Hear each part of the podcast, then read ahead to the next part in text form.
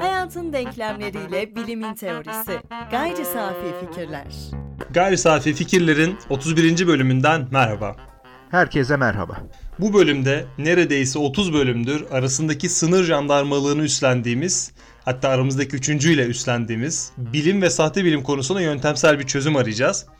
Bu da sahte bilimsel argümanları belli kalıplarda algılayarak ilk bakışta kendini belli edenleri tespit etmek üzerine olacak. Bu vesileyle de üzerine düşünerek vakit kaybetmeyeceğimiz kimi sahte bilimsel kalıpları görmeyi, e, bazen sinirlerimizi bazen de enerjimizi kendimize saklayarak korumayı sağlamayı planlıyoruz.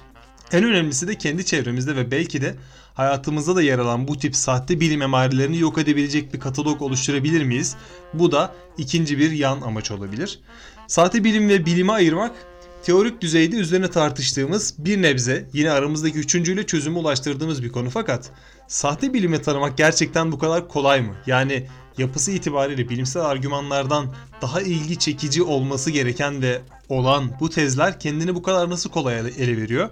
Bunun sebebi de bu imite ettiği bilimin güvenilirliğini alıp e, ona benzer bir yapım ortaya koyması. Yani bu kadar e, ciddi bir alıcıya sahip olmasının temel sebepleri nedir? Ee, tabii burada şöyle hemen bir argüman geliştirmeden önce veya argüman tespiti yapmaya denemeden önce e, bir benzetimle başlayalım. Bildiğimiz gibi bilim felsefesinde bilimi metafizikten arındırmak veya bilimle metafiziği ayırt etmek pozitivizmden bu yana süren bir uğraş. Ama bunu bir e, altınla gümüşü ayırt etme uğraşı gibi düşünecek olursak özellikle 20. yüzyıldan itibaren sahte bilim artık altınla sahte altını ayırt etme uğraşı kadar zor ve inceltilmiş bir e, teorik arka plan ihtiyacı doğuran bir e, ayırma girişimi oldu. Ama tabii ki bu sadece işin uzmanlarına bırakılacak teknik bir alan değil. Çünkü sahte bilim veya sözde bilim yani pseudoscience dediğimiz şeyin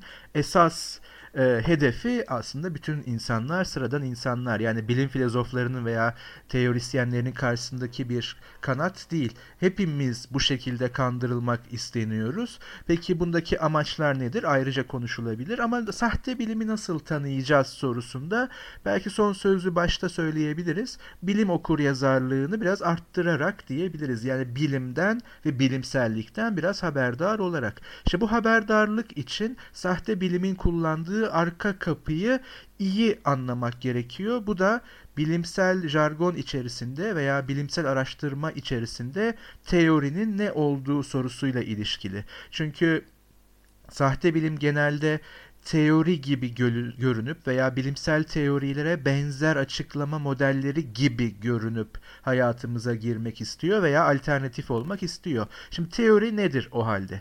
Teori bir kere ne olmadığını söyleyelim. Teori kanıtsız bir varsayım ya da iddia değil günlük dildeki bir teorim var sözü ile komplo teorileri arasında salınan bir anlamdan çok daha net ve bilim etkinliğinde yani bilimin epistemolojisinde karşılığı olan bir terim esasen.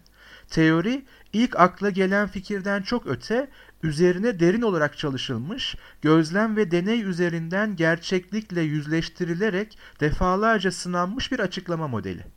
Bir teori üzerine olduğu gerçeklik parçasında olup bitmekte olan şeylerin neden öyle olduklarını ve nasıl öyle olduklarını açıklama girişimi bilimsel anlamda. Teoriler gözlemlerle tespit edilmiş olguları açıklarlar. Bir kere baştan temeli oraya koymak gerekiyor olgular arası bir düzenlilik ve örüntü tespiti bir yasa tespitidir esasında. Yasa yani doğa yasası veya bilimsel yasalar dediğimiz ontolojik ve epistemolojik farklılık olmakla beraber şimdilik ona girmeyelim. Yani bilimsel yasalar aynı koşullarda her zaman aynı şekilde vuku bulan olgusal bir duruma gönderimli. Teori ise bu olgu ve yasaların neden ve nasıl o şekilde olduklarına dair sınanabilir açıklamalar bilim içerisinde. Diğer bir deyişle örneğin bir elmanın yere düşmesi bir olgudur. Kütle çekimi cisimlerin birbirlerine doğru hareket etme eğiliminde olmalarıdır ve bu bir yasadır. Kütle çekim teorisi ise şeylerin neden ve nasıl düştüğünün, diğer bir deyişle neden ve nasıl birbirlerine doğru hareket ettiklerinin açıklanmasıdır. Mesela ikinci bir örnek çok daha güncel bir tartışma, teori terimine ilişkin. yaşamın bir tür devamlılık içinde çeşitleniyor yani değişiyor olması bir olgudur. Bu çeşitlenmeyi bu çeşitlenmeyi e, bir düzenlilik olarak gördüğümüzde bu bir yasa olur. Bunun da adı evrim yasasıdır. Evrim teorisi bu olgunun ve yasanın neden ve nasıl o şekilde olduğunun sınanabilir açıklamasıdır. Yani bir teori doğa yasalarını açıklayan bilimsel açıklamalar bütünüdür. Yani bir örüntü üzerinde mantıklı ve geçici açıklamalar üretilir. Bu örüntü aynı zamanda bilimsel bir problem durumudur. Karl Popper'ın söylediği gibi. Bu probleme dair geçici, sınanabilir bir açıklama girişimi bilimsel bir hipotezdir. Bunlar çok yönlü, acımasız ve sistematik olarak sınanırlar. Yanlış olanlar elenir. Yanlışlanmayan hipotezler daha da dikkatli biçimde incelenerek çoğu zaman birbirlerine bağlanırlar. Bu ağ bilimsel bir teori oluşturur. Bu teori de durmaksızın sınanır ve bu sınamalar sırasında açığa çıkan ara sonuçları ve veya nihai sonuçları akademik yayımlarda tüm insanlara duyururuz. Böylece diğer bilim insanları da hem spesifik deneyleri ve gözlemleri tekrarlayarak hem de daha önce akla gelmemiş biçimlerde teoriyi sınamaya devam ederler ve bilim böyle çalışır. Dolayısıyla teori, bilimsel açıklama gücü çok yüksek olan ve açıklama gücünün büyüklüğü ile orantılı olarak sınanabilir bir tür gerçekliği açıklama modelidir. Şimdi bilim içerisinde çalıştığı şekliyle ve oradaki gerçek ve teknik anlamıyla teori bu. Ama sahte bilim veya sahte bilimsel girişimler kendilerini teorilere benzeterek tedavile çıkmaktalar. Yani Türkiye'de yaşandığı gibi böyle bir e, günlük anlatımla sadece bir teori diye geçiştirilen bazı bilimsel teoriler, e bu da bir teori şeklinde sahte bilimle yan yana getirilerek eş tutulup böylece bilimin otoritesinden faydalanan elimizde teoriymiş gibi açıklamalar birikmekte. Sahte bilimsel konularda da bir teori olduğunu düşünüyorum. Yani burada bir e, şart düşmek istiyorum ama sahte bilimsel teorilerde daha doğrusu şöyle anlatayım. Bilimsel ya da sahte bilimsel her ne söylenirse söylensin ortak bir e, teori zemini var. Yani basit tartışmalarda olduğu gibi ama sahte bilimdeki sınama ve sahte bilimdeki teori farklı bileşenler içeriyor. Yani her teori aynı değil. Bilimsel hipotezler daha kesin, basit denklemlerden oluşmasına rağmen sahte bilimsel hipotezler, teoriler karmaşık olmakla birlikte denkleme ilginç bir konuk davet ediyorlar. O da duygu. Yani sahte bilimsel bir teoriden bahsedebiliyoruz fakat ortaya attığı şeyler e, ölçülebilirlikleri ayrı bir konu ama dahil ettikleri diğer şeyler aslında o e, teorinin kaypaklığını da ortaya çıkarabilecek yapıdalar ve sahte bilimsel teorileri yapı bozuma uğratırken e, o duygu kırıntılarını izlememiz gerekiyor bana kalırsa. Çünkü veriden ziyade kimi duygular varsa bu bizi etkiler ama etkilendiğimizi kabul etsek bile o sahte bilim e, kokusuna odaklanmak gerekiyor. Yani e, cahil olarak nitelendirilen insanların sahte bilime kanmasının ötesinde eğitimli olarak kabul edilen insanların ki onların sahte bilim olan inancı biraz daha keskindir. Çünkü ben eğitimliyim buna inanıyorsam gerçekten bir faydası vardır der. Orada işte o denklemdeki o bileşendeki duyguyu biraz arındırabilmek gerekiyor ki e, arındırdıktan sonra aslında sahte bilim bize ne sunmuş ne sunmamış e, bize gösterebilsin. Bir de bu denenebilirlik konusunda yani e, bilimsel hipotezlerin denenebilir şekilde test edilebilir şekilde binlerce kez test edildikten sonra e, bir raya oturtulduğunu, raya oturtulduğunu ve e, sahte bilimsel teorilerde genelde bir örneğin yeterli olması ve o örneklerin de çok garip sebeplerle, çok garip destekleyicilerle ortaya çıkması durumu var. Örneğin e, sahte bilimsel bir hipotez var, sahte bilimsel bir teori var. Dünyada dört çeşit mor kuş türü vardır ve e, bunların hepsi zehirli bir sıvı salgılar. Böyle bir teori var elimizde. E, bilimsel bir hipotez olsa bu şu yolla kanıtlanamaz. Dünyada dört çeşit mor kuş türü var ve Ankara'da bu dördü görülmüş. Yaşadıkları yerlerde de çok fazla cenaze bilgisi var. Yani elimizde bir deney bilgisi var. O deney de artık çok deney sayılmaz ama bu tek bilgiden sahte bilimsel teori e, çok güçlü bir şekilde ortaya çıkabiliyor. Yani bu bilgi var, bu cenaze olması kuşlarla ne ilişkili? Yani bunlara gelecek çok yanıt yok. Aklımıza geleni söyleyelim e, gibi bir e, teorik temellendirme var sahte bilimde. Ee, bunu hemen ilk madde olarak düşünelim. Yani sahte bilimi teşhis etmek kılavuzunun birinci maddesi olsun. Bunu şöyle söyleyebiliriz. Bir tür seçme ya da cımbızlama diyebiliriz. Yani teknik tabiri de böyle zaten. Yani şöyle sınamayı manipüle etmek için kullanılan bir yöntem bu. Seçme ya da cımbızlama. Yani seçilmiş veya cımbızlanmış kanıtlara dayandırılmış teori benzeri şeyler. İstisnai durum ya da vakalara bakarak teorinin doğrulanması yolu tercih edilebiliyor sahte bilim cephesinde. Örneğin ben başka bir e, noktadan e, bir örnek vereyim. Özellikle tıp ve yaşam bilimleri alanında mesela hiç sigara kullanmamış birinin akciğer kanseri olması vakası üzerinden sigara ile kanser arasında hiçbir bağlantının olmadığının doğrulanmış olduğunu öne sürmek. Ya da bizzat benim başıma geldi veya ben böyle iyileştim şimdi bunu herkesle paylaşıyorum gibi yaklaşımlar Aksi durumu gösterir sayısız örnek dar görüşlülük ya da tahrif edilmiş sonuçlar olarak yaftalanması. Şimdi şöyle çerçeveleyebiliriz. Sadece teorini doğruladığı görülen veya bu, bu kabulü e, dayanan bazı küçük örneklerin veya hatta istisnai örneklerin hiçbir neden sonuç analizine tabi tutulmaksızın doğrulayıcı kanıt olarak cımbızlanması, seçilmesi Burada senin verdiğin örnekte olduğu gibi çok yerel bir gözlem olabileceği gibi benim verdiğim örnekte olduğu gibi işte amca 90 yaşında hiç sigara içmemiş ama akciğer kanseri. Demek ki sigara ile bilgisi yok bu işin demek gibi. Ya da e, şahıs şahsın kendisinden tekrarlanamaz ve geçmişteki deneyimlere dayanarak bizzat benim başıma geldi gözlerimle gördüm demek gibi. Oysa buna aykırı onlarca, yüzlerce, binlerce örnek varken içinden doğrulayıcı bir örneği cımbızla çekmek. E peki diğerleri ne dediğimizde ta- sahte bilim savunucusu şunu söyleyecektir. Onlar tahrif edilmiş sonuçlar ya da bunlar dar görüşlülük, esas örnek benim örneğim diyecektir. Bir başka örnek üzerinde duralım. Mesela bunu yaparken yani kendisini teoriye benzetirken başka ne yapıyor?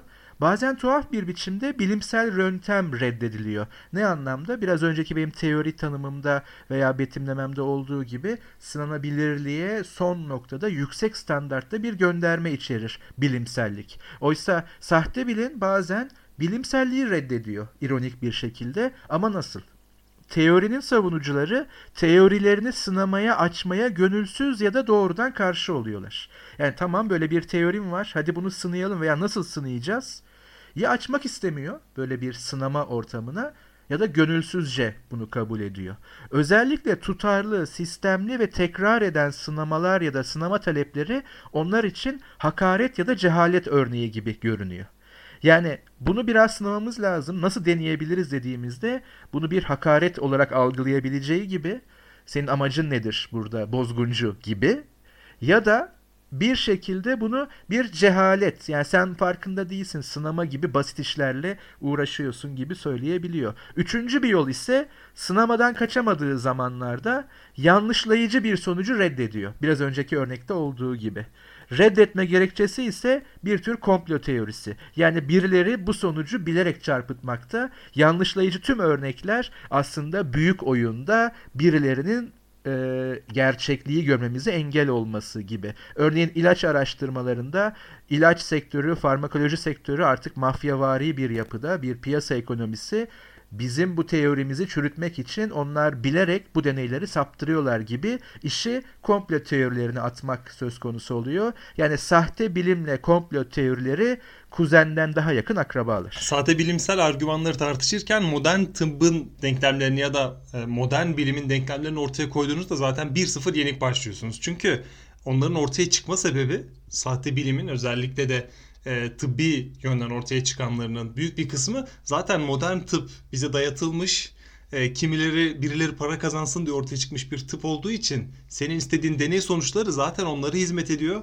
Biz bunların deneyini yaparsak gelir bizi öldürürler. Yani orada öyle bir kendini besleme var ki e, orada bizim istediğimiz örnekler, orada bizim beklediğimiz e, deneysel veriler aslında o kişiyi de besliyor. Bak diyor içinden e, bu nasıl bunları bekliyor, nasıl zehirlenmiş, zehirlenmiş toplum işte böyledir. Biz akupunkturu daha fazla yaptıralım. Çünkü e, akupunktur özelinde bir e, araştırma yaptım geçtiğimiz günlerde.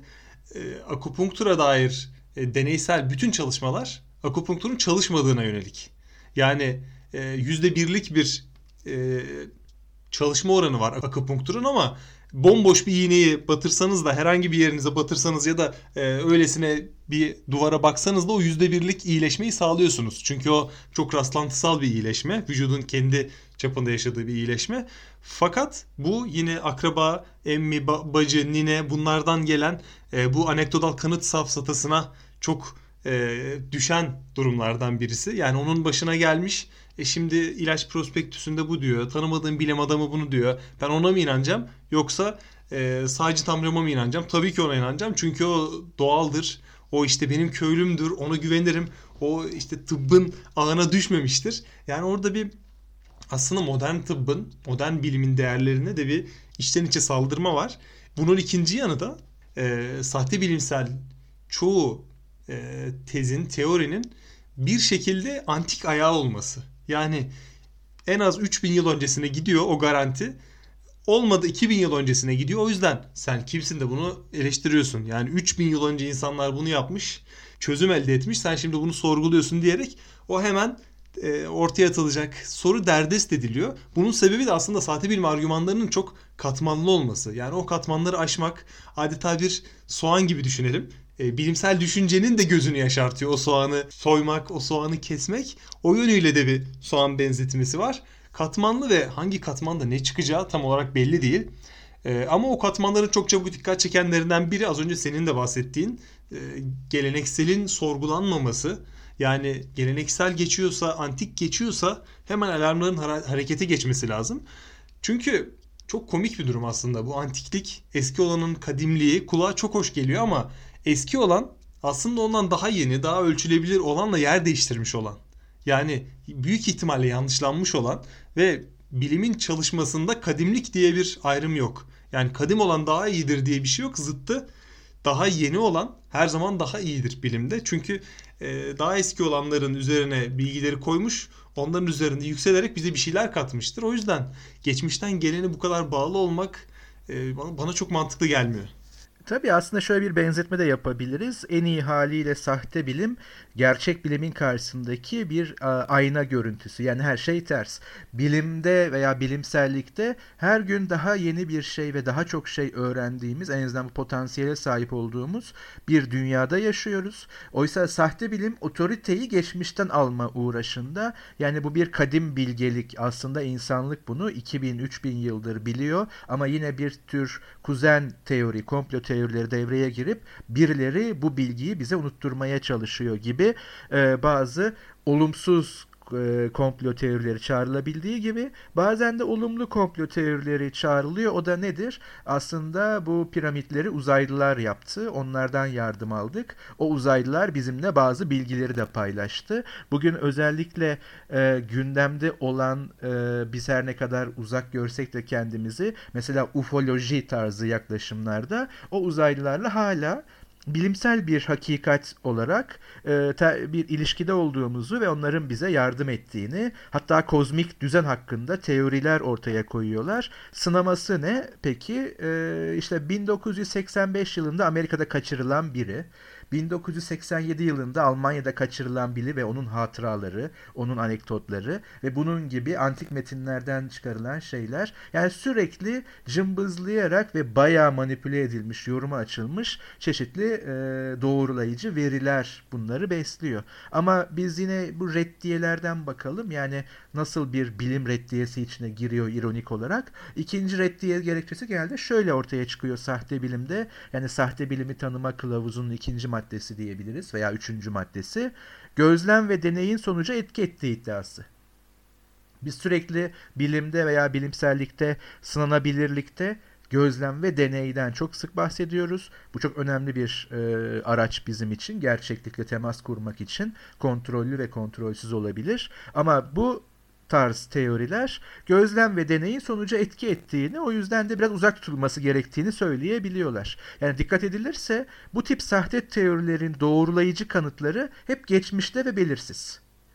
Eğer bu işe yaramaz, ikna edici olmaz da sınama kaçınılmaz olursa bu teoriler için, örneğin uzaktan bakarak iyileştirme teorisi yanlışlandığında iyileştirilmesi hedeflenen hastanın gözlem ve deney ortamında yeterince inançlı olamadığı için etki alamadığı öne sürülebilmekte. Dikkat edelim eğer iyileşme olarak tanımlanan şey gerçekleşirse ki bu çoğu zaman bir semptomun ortadan kalkması bu teorilerde yani gerçek bir iyileşme değil ancak bir semptomun ortadan kalkması olarak tanımlanabilir tıbbi anlamda. Hasta inanmıştır. Yani o semptom gerçekten uzaktan bakarak iyileştirildiyse tırnak içinde hasta inandığı için bu sonuç alınmıştır. Ama gözlem ve deney ortamında hasta yeterince inançlı olmadığı için durum gerçekleşmemiştir. Şimdi o zaman şöyle bir totoloji veya kısır döngü yaratıyor bu sahte teori. Fark edemiyoruz ama ilk bakışta.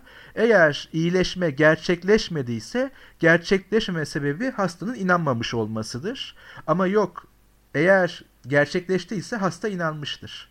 Şimdi burada hemen şuna sıçrayacak. Niye gerçekleşmedi? Çünkü inanmadı. Her gerçekleşmediği yani yanlışlandığı her ortamda gözlem deneyden dolayı hastanın inancı sarsıldı o yüzden gerçekleşmedi. Teori sapasağlam ayakta. Üçüncü bir ettiye burada aşağı çıkabilecek olan şu. Bilimi toptan yetersiz bulma tavrı. Yani şunu söylemek bilime inanmıyorum ya da bilim yeterli değil. Bu hadiseyi kavramak için bilimi de aşmamız gerekiyor. Burada hiç detaya girmeye gerek yok. Sadece şu soruyu sormamız gerekiyor. Bilim hangi konuda yeterli değil? Bilimin hangi boyutu tatmin etmiyor gerçekliği bilme konusunda? Yani e, kuarklardan galaksiler seviyesine kadar bu aradaki hemen her şeyi bilme konusunda gayet yeterli.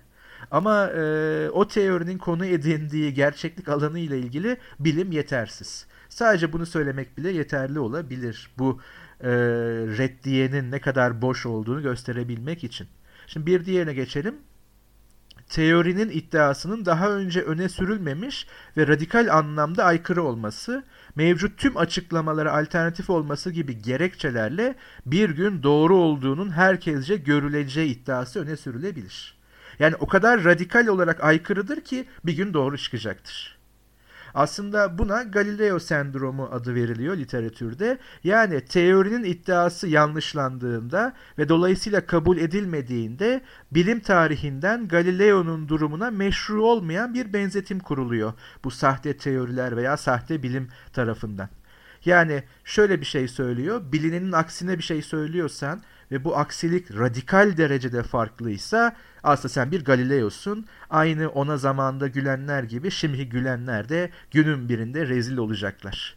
Oysa bilinenin aksi iddia tanımı gereği doğru değildir. Yani sadece bilinenin aksini söylemek tanımı gereği bunun doğru olduğunu getirmez. Diğer taraftan bilim tarihine bakılacak olursa benzer durumda doğru çıkan teorilerle yanlış çıkan teorilerin sayısının ilkinin aleyhine olacak kadar orantısız olduğu görülecektir. Yani evet Galileo örneğinde ve özellikle bilimsel devrim döneminde yerleşik Thomas Kuhn'un terimini kullanırsak paradigmaya aykırı yeni paradigma alternatifi çıkmıştı ve kimse bunu benimsemezken bunu benimseyenler doğruyu söylüyordu. Ama bunun gerekçesi şuydu çünkü teori doğruydu söylene aksi olduğu için değil, teori doğru olduğu için günün birinde ispatlanabildi. Oysa bilim tarihinde aynı şekilde o kadar çok aykırı iddia ve yanlış çıkmış iddia var ki gülenler çok haklıydı. Şimdi bir tane Galileo örneğinden belki de bilim tarihindeki onlarca, yüzlerce evet aykırı bir şey söylendi ve yanlış çıktı örneğini görmezden gelmek. Bu da bir tür cımbızlama. Bu kez bilim tarihi kullanılıyor. Evet bu mavi gördüğümüz topazdır bu. Turkuaz taşının çok ev, e, gelişmiş bir ürünüdür bu. Mavi beyin gücüdür. Çok önemli. Nazara karşı dışarıdan bakan insanların kötü enerjisine yağdığı aurayla onu anında geriye yollar. Çaresi olan hastalıkların tedavisi güç ve para peşinde koşan bazı ilaç şirketleri tarafından engelleniyor. Ancak bu icat bir şekilde ortadan kayboldu ve insanlıktan gizlendi. Halbuki biz bugün biliyoruz ki modern tıbbın ilaçlarının tedavi edemediği birçok rahatsızlığı destekleyici tedaviyle ortadan kaldırabiliyorsunuz. Hepiniz merak ediyorsunuz değil mi akupunktur nedir diye? Tam 5000 yıldır uygulana gelen en eski sağlık tedavilerinden birisidir. Hala nasıl tedavi ettiğini bilmiyoruz. Günümüz tıbbı açıklamaya çalışıyor ama nasıl oluyor da rahatsızlıkları geçiriyor inanın bilmiyoruz. Yaratıcı size zaten kuralları vermiş. Osmanlı 121 Darüşşifa'da Yeşil Oda'da su sesiyle terapi yapmış 400 sene.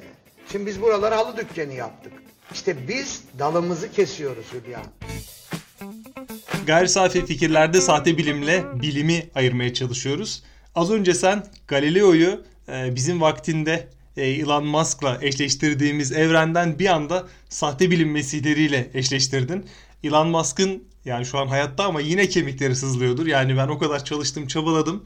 E, iki tane çıkıp astroloji, akupunktur öven, e, ufoloji öven insan benim yerime geçecek diye onun da üzüldüğünü hissedebiliyorum ama onun da aslında hayatımıza girdiği medya sahte bilimsel argümanların e, bizim nasıl hayatımıza girdiğini etkileyen e, önemli etkenlerden biri. Yani bilgi eriştiğimiz mecra çok önemli ve medyadan eriştiğimiz ya da güvenilir bir kaynaktan eriştiğimiz bizim alarmlarımızı çalıştırmalı.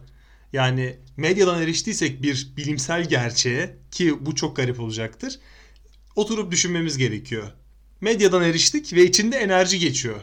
Burada iki kez duracağız. Yani ilkinde durduk, medyada duyduk, bir de içinde enerji geçiyor. En popülerlerinden ikisini duyduk. E, iki şart ortada duyduk.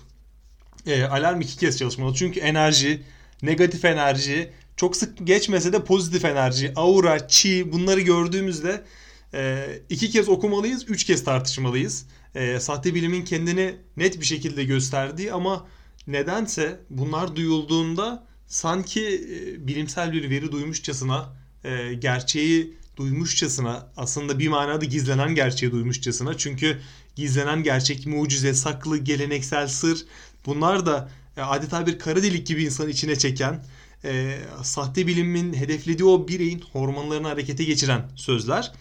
Yani argüman sınırlarına inmeden bile, şöyle dışarıdan baktığımızda bile, ambalajdan bile o kadar çok sırlara erişebiliyoruz ki bak sır dedim yine ben de e, dinleyenin ilgisini çektiğimi düşünüyorum. E, bu tip terminoloji kullanımları özellikle hangi mecradan edinildiği çok doğru bir tespit. E, önemli bir sahte bilim e, dedektörü olarak işlev görebilir. Yani orada alarmlar çalıp şöyle biraz daha dikkatli okumak lazım.